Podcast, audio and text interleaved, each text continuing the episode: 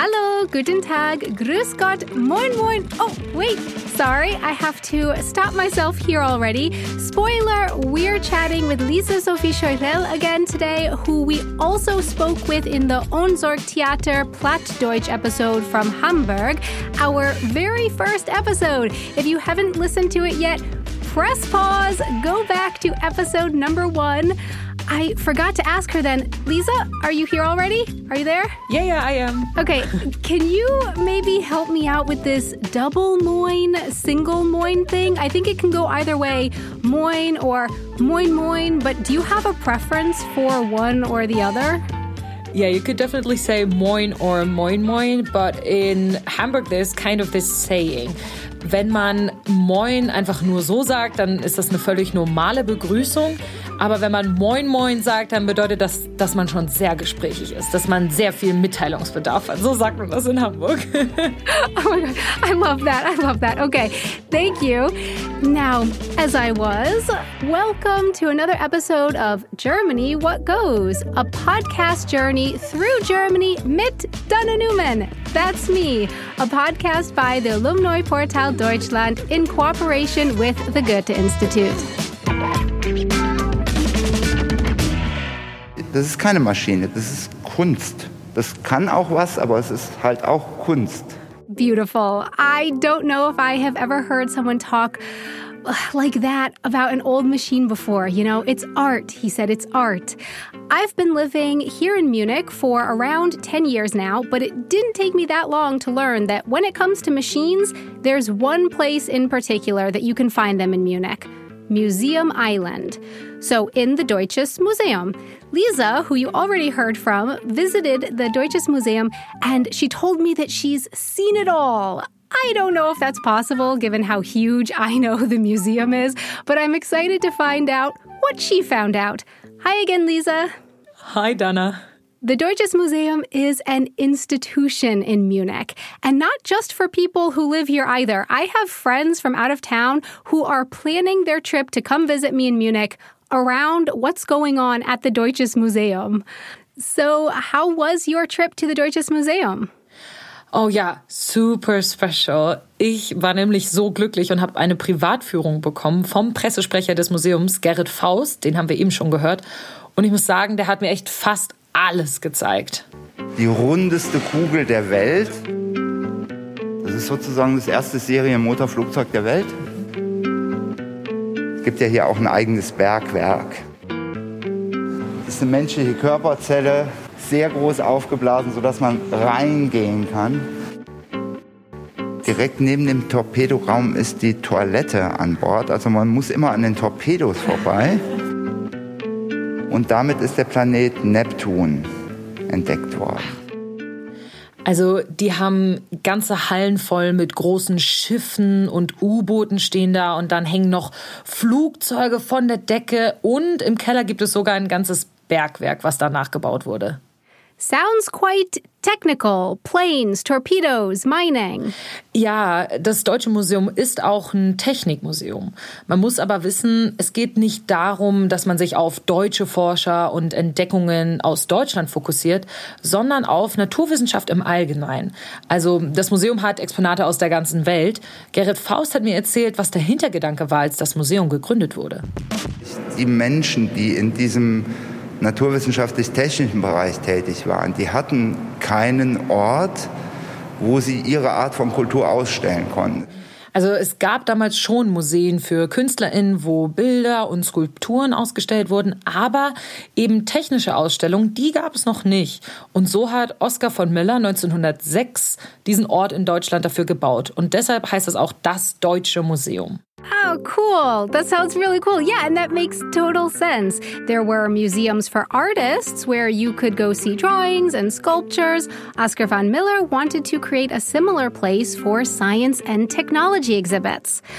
Okay, so we've heard what kinds of things you can see at the museum, and we know that the Deutsches Museum is a kind of famous landmark here in Munich. But why? What makes this museum so special that my friends plan their visit around it and not, oh, I don't know, around, say, seeing me perhaps? I mean, the Deutsches Museum is way bigger than you are, Dana. Maybe that's one point. Also es ist einfach unfassbar groß. Dieses Gebäude hat ungefähr eine Ausstellungsfläche von 45.000 Quadratmetern. Man sagt, es sei das größte Museum für Naturwissenschaft und Technik in der Welt. Und gibt mehr als 50 Themengebiete, zu denen wir ausstellen. 45,000 square meters. That's around 484,000 square feet. I didn't do that math in my head. I looked that up. And yeah, I can attest to the museum being big. A few years ago, I spent a whole day in there and I still left only having seen a fraction of the exhibits. Uh, Garrett mentions 50 subject areas. What kind, Lisa? Also von Astronomie bis zum hauseigenen Planetarium, dann geht's über Physik und um die Umwelt, bis hin zum Bergwerk, Schifffahrt und Luftfahrt, bis hin zur Meeresforschung.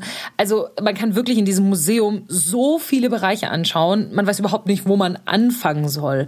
Und alles ist teilweise mit originalen Exponaten bestückt. Also es gibt Szenen, die mit lebensechten Puppen dargestellt werden oder halt im ganz, ganz kleinen nachgemacht werden, wie so ein bisschen wie so eine Modelleisenbahn, kann man schon fast sagen.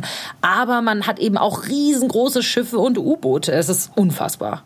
Wow, so astronomy, in-house planetarium, physics, the environment, oceanography, shipping. Lisa, you said there are huge ships and submarines to see, but also a model railroad.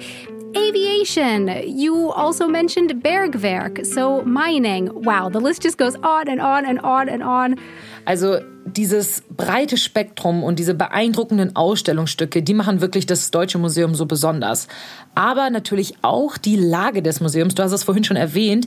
Das ganze Gebäude liegt auf einer Insel in der Isar, also in Münchens größtem Fluss. Und dieses Museum nimmt eben die komplette Insel ein. Auch Gerrit Faust meint, dass das was ganz Besonderes ist.